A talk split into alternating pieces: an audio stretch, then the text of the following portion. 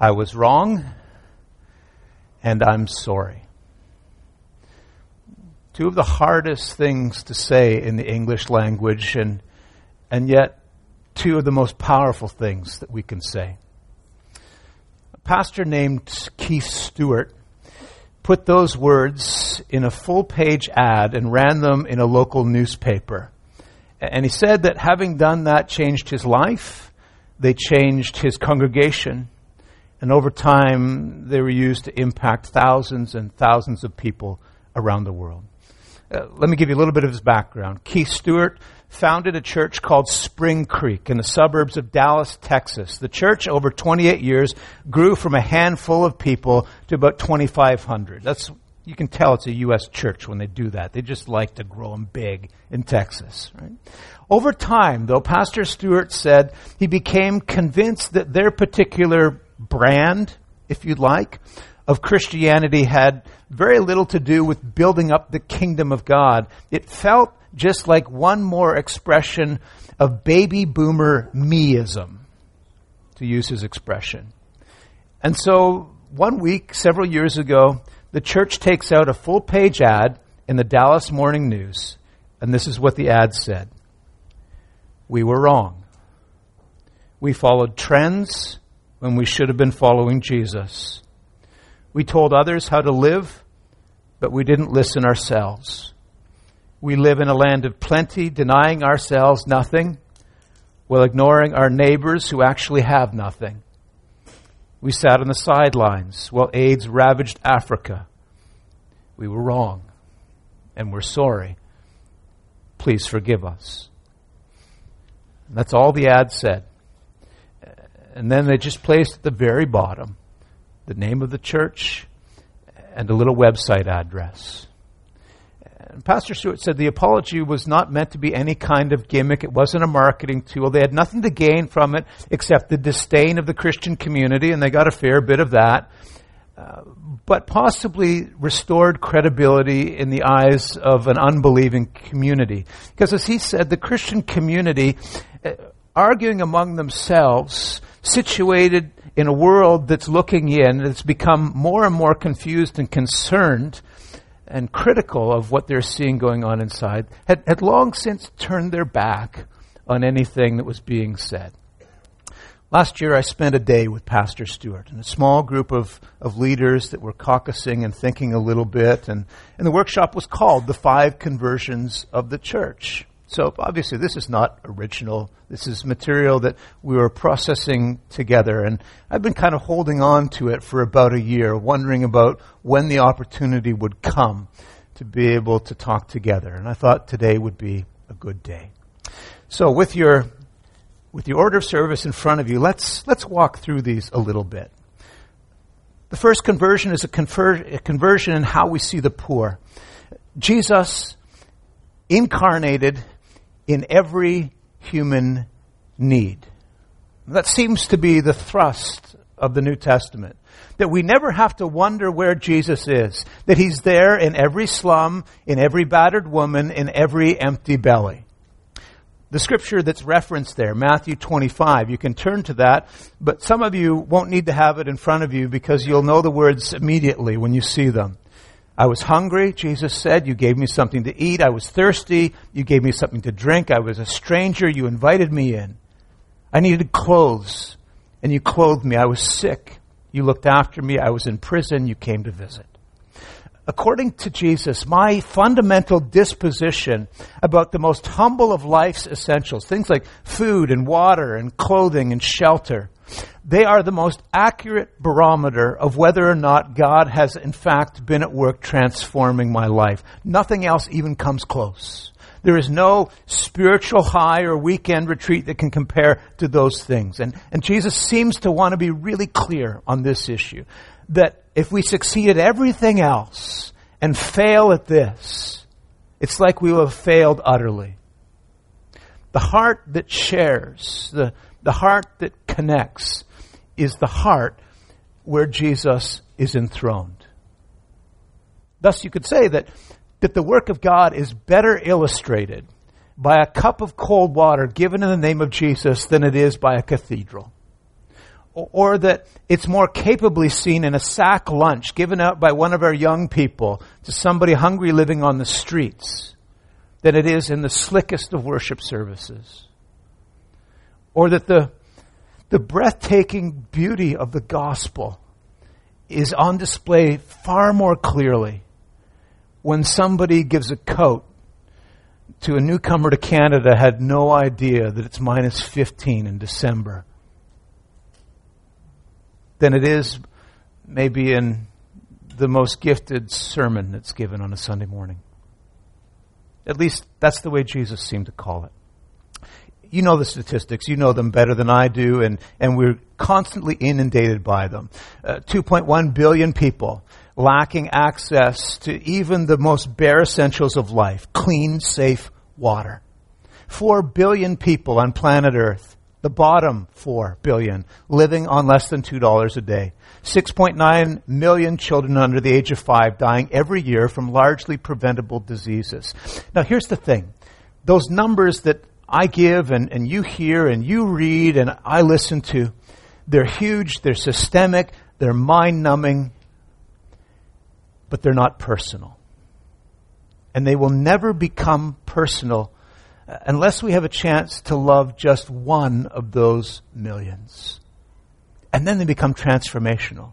The truth is, I mean, extreme poverty, human suffering, unless they wear a name, unless they have an address and a location that we can connect with, they will never really penetrate down deep.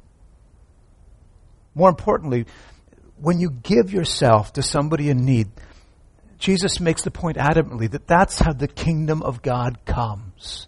And that's how it spreads. It's why Jesus taught us again what it means to love. And he made it really simple. Love the Lord your God with heart, mind, soul, and strength. But then love each other in the same way you would love your own flesh. Love your neighbor as yourself. Jesus put love right there at the center of mission. Poverty needs to have a face. It needs to have an address if it's going to move us to action. So here's my discovery.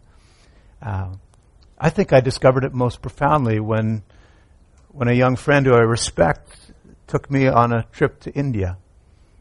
Incidentally, it's the same friend who gave up a promising career in management in order to go work with, work with the poor at Scott Mission. But it's in India that I learned this. It's love, not need, that fuels mission. It's love, not need, that fuels mission. And you could say, of course, Pastor, everybody knows that. But I'd say everybody says that, but it's hard to practice it. I mean, think about it. Practically every leader who's trying to mobilize a group of people to respond to some of the needs that are out there is going to take the same tactic. Large charities working among the most vulnerable people in the world are going to send out umpteen different gift catalogs and fundraising letters this time of year, all detailing the devastation brought about by drought and famine and disaster. Nonprofits working in the inner city are going to talk about the impact of record heat or record cold on the city's elderly or the very young. But the message is unmistakable in both cases. The primary motive for giving is need. And there's an element of truth in that. I don't want to deny that. Something devastating happens in the community or happens abroad. People respond to the need. Canadians step up and they give. But sustained, committed, loving solidarity with those who are in the grip of those things. Something that's not a reaction to a crisis or through emotional manipulation. That's always fueled by love, not by need. Mission is more. I mean, it's it's not crisis-driven. It's it's not reactionary. It's not a gift. It's an investment that we make, and it goes on. It goes beyond charity. It's kind of it's what the Bible would say. It's the work of the kingdom. Jesus makes this important link. It's the last thing we'll say about this first conversion. But he teaches that when we see the poor, we see ourselves. That their outer condition is a reflection of our inner condition. That everything in the spiritual life begins with a baseline understanding of our own personal poverty. And so Jesus lays out the pathway to blessing. He does it in, in his famous Sermon on the Mount. And he begins with a theology of poverty. Blessed are the poor, he said, for theirs is the kingdom of heaven. Matthew five, verse three. It is our poverty, our desperate poverty, that makes us cling to the Father, that puts us in touch with God, that makes us less prone to judge, more compassionate, more humble and listening, more patient with other slow learners like me, who seem to have taken too long to get to this. Nobody makes any real progress in their spiritual life unless, unless and until they're willing to embrace their own poverty. And that's why it can be said quite accurately that the church needs the poor as much as the poor need the church. That relationship brings about mutual transformation, and it recalibrates our mission. Good news for the poor. It's it's mentioned twenty-one hundred different times in the Scripture. And this speaks to how we see poverty, the second conversion of the church. More important than the sheer number of verses devoted to the subject is the way that they explain the causes of poverty. Over twenty different explanations for why poverty exists in the world. The explanations run the gamut, the gamut from, from laziness to misfortune. But without a doubt, the mistake people most often make when they read the Bible is by zeroing in on only one explanation to the exclusion of all others. And as a result, the the relatively minor cause of poverty becomes the explanation of poverty. And in the West, in our culture, even in the church, the default explanation for poverty is, guess what? Laziness. Laziness. So of those more than two thousand verses in God's Word that talk about the causes of poverty, guess how many speak about poverty as the result of somebody's intentional choices or behavior? Nine. Nine out of two thousand. Other explanations cluster around the idea of misfortune. Instead of something they've done, it's something that's been done to them. Misfortune accounts for a lot of poverty in the world, doesn't it? Famine, drought, hurricanes, tornadoes, illness, death. Related to life's great misfortunes, the Bible constantly talks about three groups of people. The poor are sort of given these faces. They are the widow, the orphan, and the alien. And what is it they have in common? The widow has lost what? Husband, taken from her. The orphan has lost what? Parents, taken from the child. An alien has lost what? They've lost their home. Right? But here's what's most fascinating about the Scriptures. Even though misfortune is a far more plentiful explanation than pinning poverty merely on the laziness of those who are trapped by it, there's another explanation in the Bible that is offered far more frequently. In fact, it dwarfs all the others by a ratio of fifty to one. To have a real biblical view of poverty, you have to understand that the taproot of most poverty in Scripture and in the world is oppression. And what do we mean by oppression? Unjust laws, oppressive profit-taking, unfair business practices, overconsumption. It is always immoral for me to make my wealth at the expense of someone else. That's gluttony. And for the record, gluttony is not a sin because it makes me fat. Gluttony is a sin because it means that my consumption comes at the expense of somebody else. That's gluttony. You realize, of course, that the Bible was written in the days of empires. I mean, you had, you had Egypt and Babylon and, and Rome and, and, and on it goes. Empirical rule. Empires take. That's just the way it was in the ancient world. Incidentally, it's still the same. And we still have empires that take.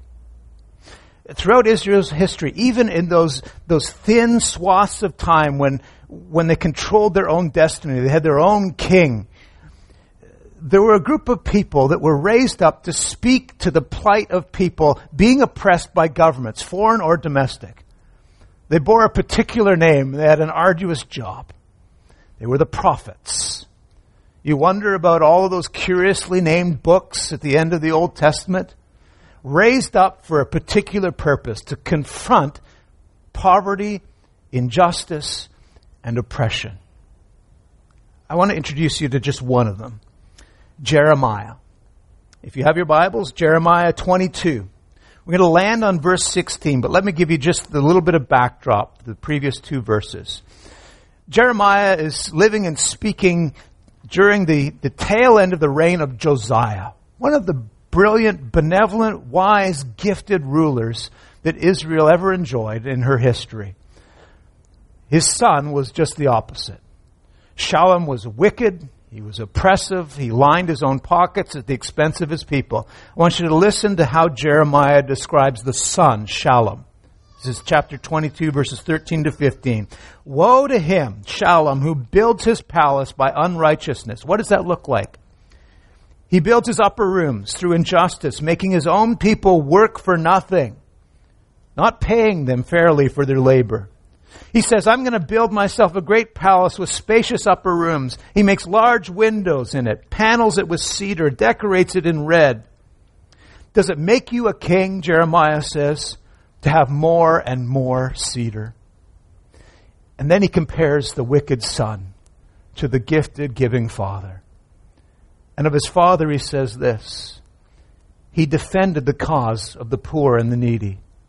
And so all went well. Is that not what it means to know me, declares the Lord? To defend the cause of the poor and the needy. If oppression is the main cause of poverty, then that really validates the experience that so many of us have, because it means that charity alone will never solve the problem. We need advocacy. We need justice. That's why Jamie McIntosh was here last week. I'm sorry to have missed it. That's that's why we had Art and Antonio Wormall talking about advocacy on behalf of those who are persecuted. Think, if you'd like, about, about the parable, a familiar one that's been told umpteen times through the years. A man walking alongside the river, and he sees a man in the waters panicking and about to go under. You jump into the river immediately. You pull the man out. Save a life. And no sooner do you get them out than you look further down river and there's another man struggling and about to go under, and you pull them out too. Why would you not? I mean, it's a moral imperative. If there's a life to be saved and you can save it, do that. But the moral of the story isn't this, just that it's it's good and important and necessary to rescue those that are, that are in distress. But, and this is Bishop Tutu, Tutu says you can't just be pulling people out of the river. At some point, you need to go upstream and figure out who's pushing them in. That's advocacy. That's justice.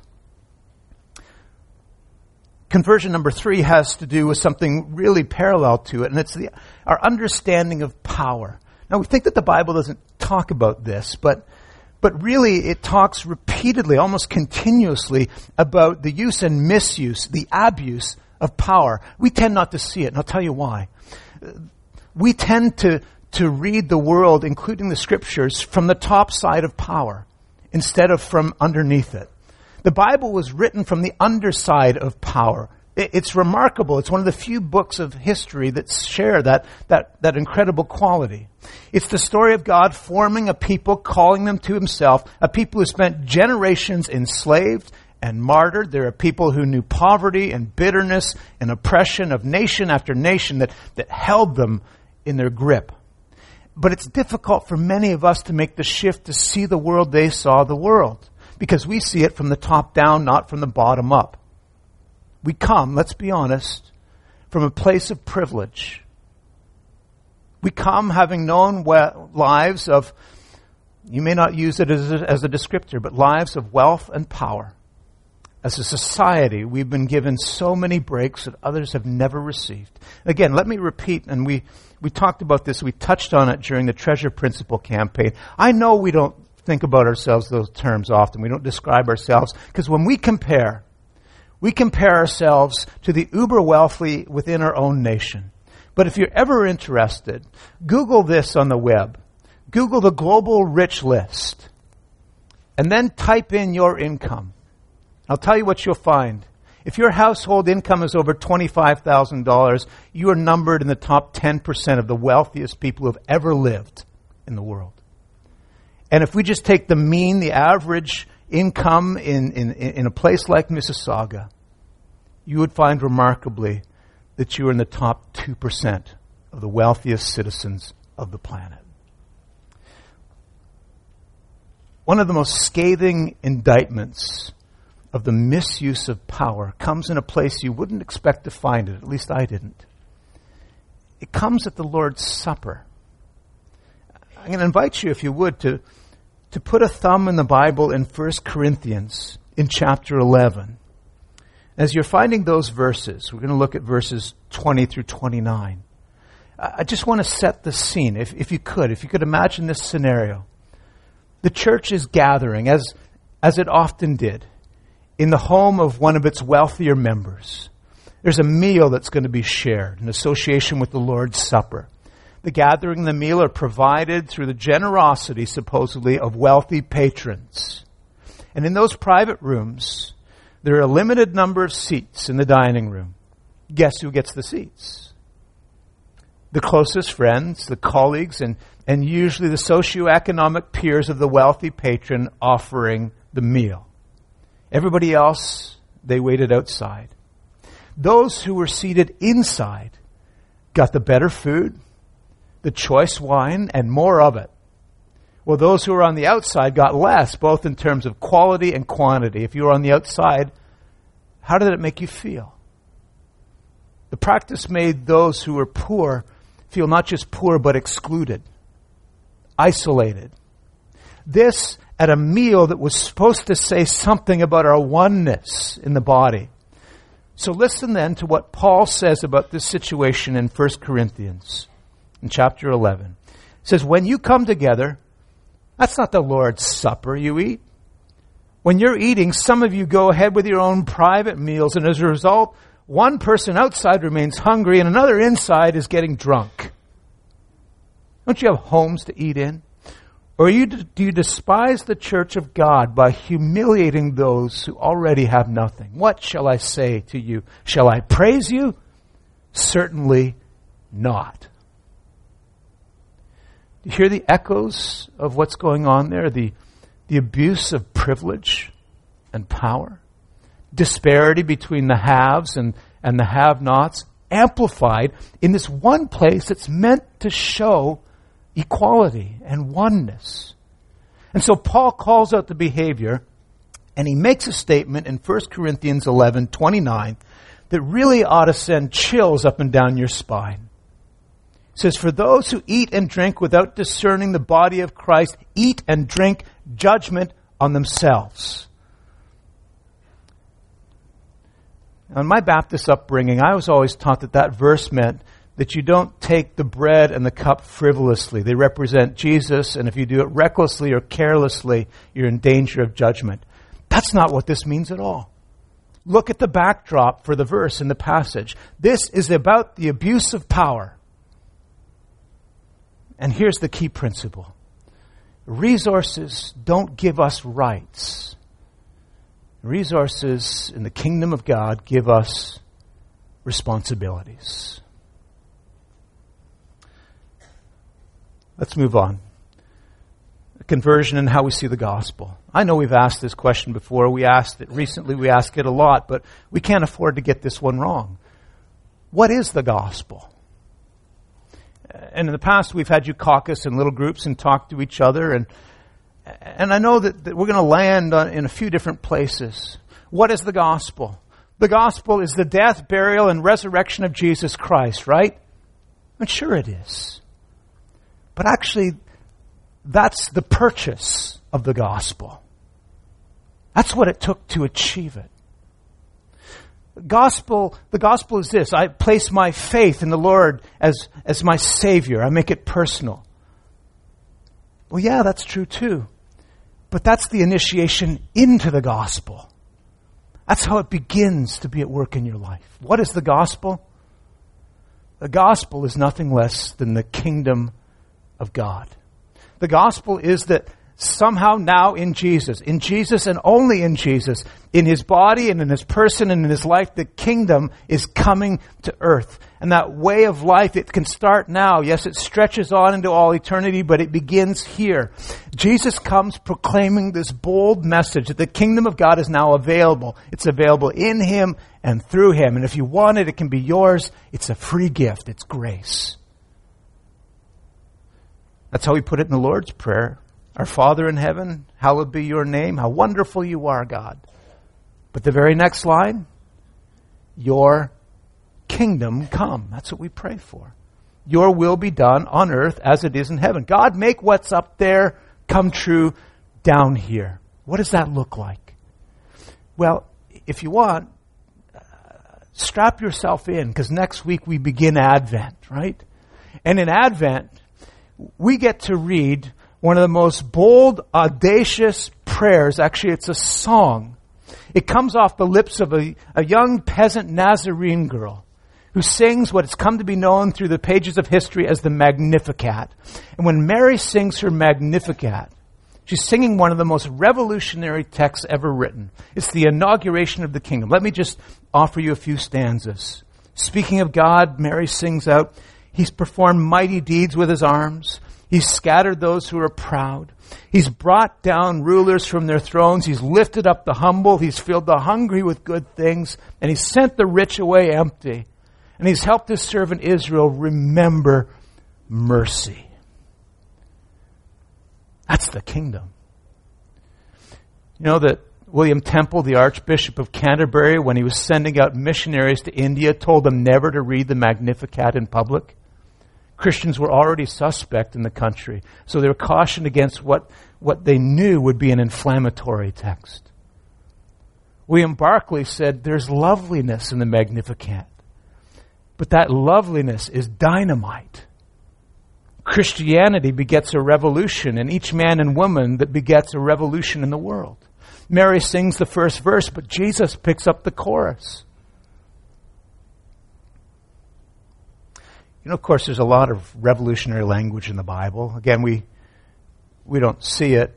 We tend to spiritualize language around economics and power, but it sure is there.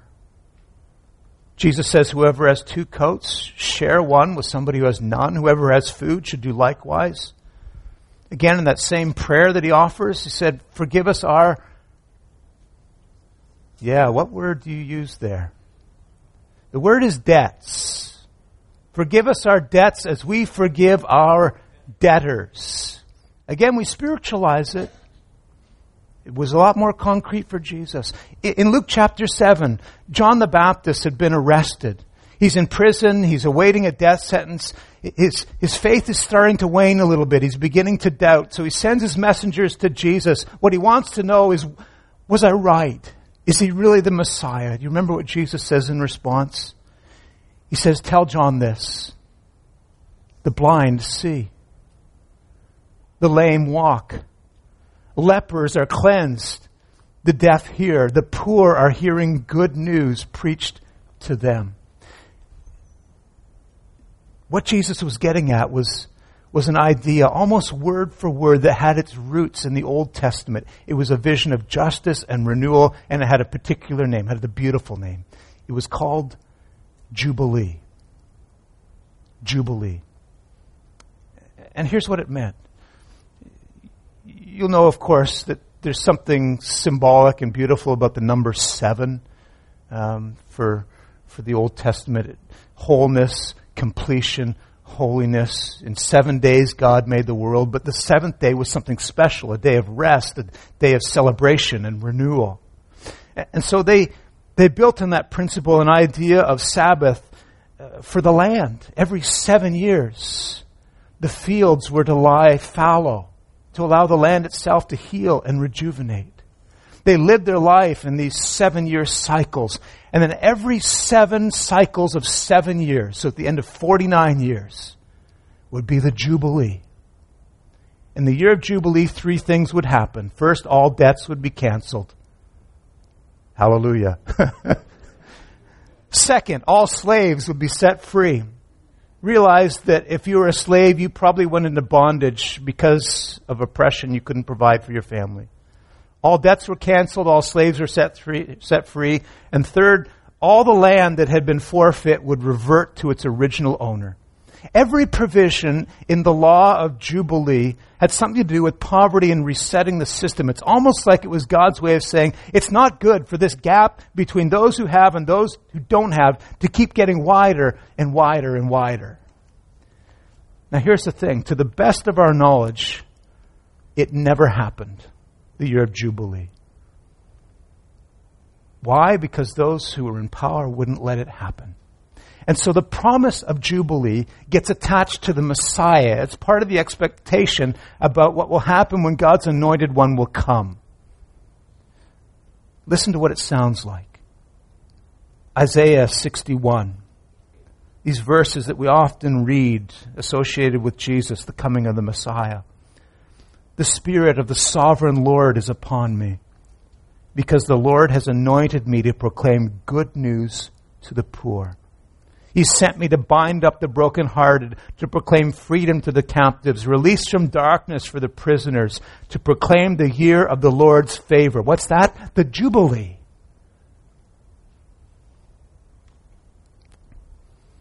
Fast forward several hundred years. And imagine the scene in a dusty village called Nazareth when Jesus makes his very first public appearance. He strolls into a synagogue. And when the appointed time comes in worship, he calls for the Isaiah scroll. And he reads those very words. The Jubilee proclamation. And then he rolls up the scroll and hands it back to the attendant. And he goes and he sits in his seat. And the gospel says that the eyes of everyone in the synagogue were fixed on him. You better believe they were. And guess what he said next? Today, the scripture is fulfilled. In a sense, the rest of the gospel lays out the principles of Jubilee. What does that mean as it gets lived out? And at the end of the gospel, when it comes time to start transferring some authority for the work of the kingdom from Jesus to this new little enterprise he's creating called the church, he passes the baton. He does it first to Peter. And you'll remember that moment, right? It comes right, right on the heels of, of Peter's bold proclamation. It says, we believe, we finally get it, Lord. You are the Christ, the Son of the living God. And Jesus says, blessed are you. Blessed are you, Peter. On this rock, I'm going to build my church. The gates of Hades will not prevail. And I'm going to give you the keys of the kingdom. Notice what it says and what it doesn't say, though. Jesus gives his church kingdom authority. Attend to the values, the obligations, the needs of the kingdom. Be kingdom people. Leave church building to me. I will build my church. And when we get them mixed up, and we devote all of our time and loyalty and resources to church building and neglect the mandates of the kingdom, that's when we're most in need of a conversion in how we see the gospel. We're out of time, and that's okay. There are only two little verses I want to leave with you about the last conversion. And the principle here is this.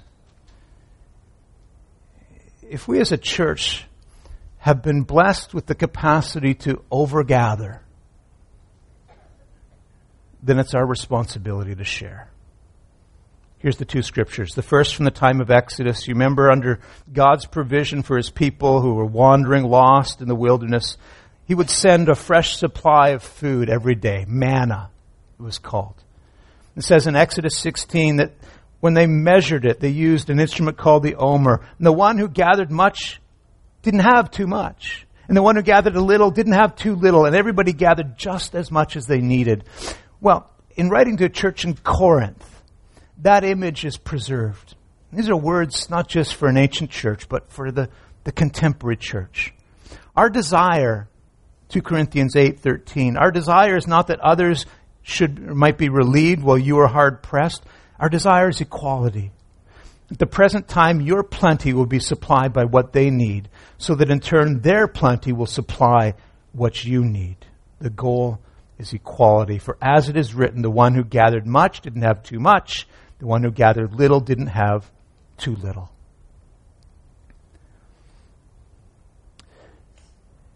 In just a few minutes, we're going to gather. Our community meeting. And if you'd like a way of framing what we're going to do, we're going to talk about how much we've gathered and how much we anticipate gathering over the next year. And then we're going to talk about how it gets shared. I think it's one of the most exciting things that we do. I hope we do it well. And I hope that as we do it, there'll be a little scripture that just buzzes around in your head, reminding us that that we're kingdom people. When you seek first the kingdom, Jesus said, everything else gets added on. Let me pray for you and pray for all of us.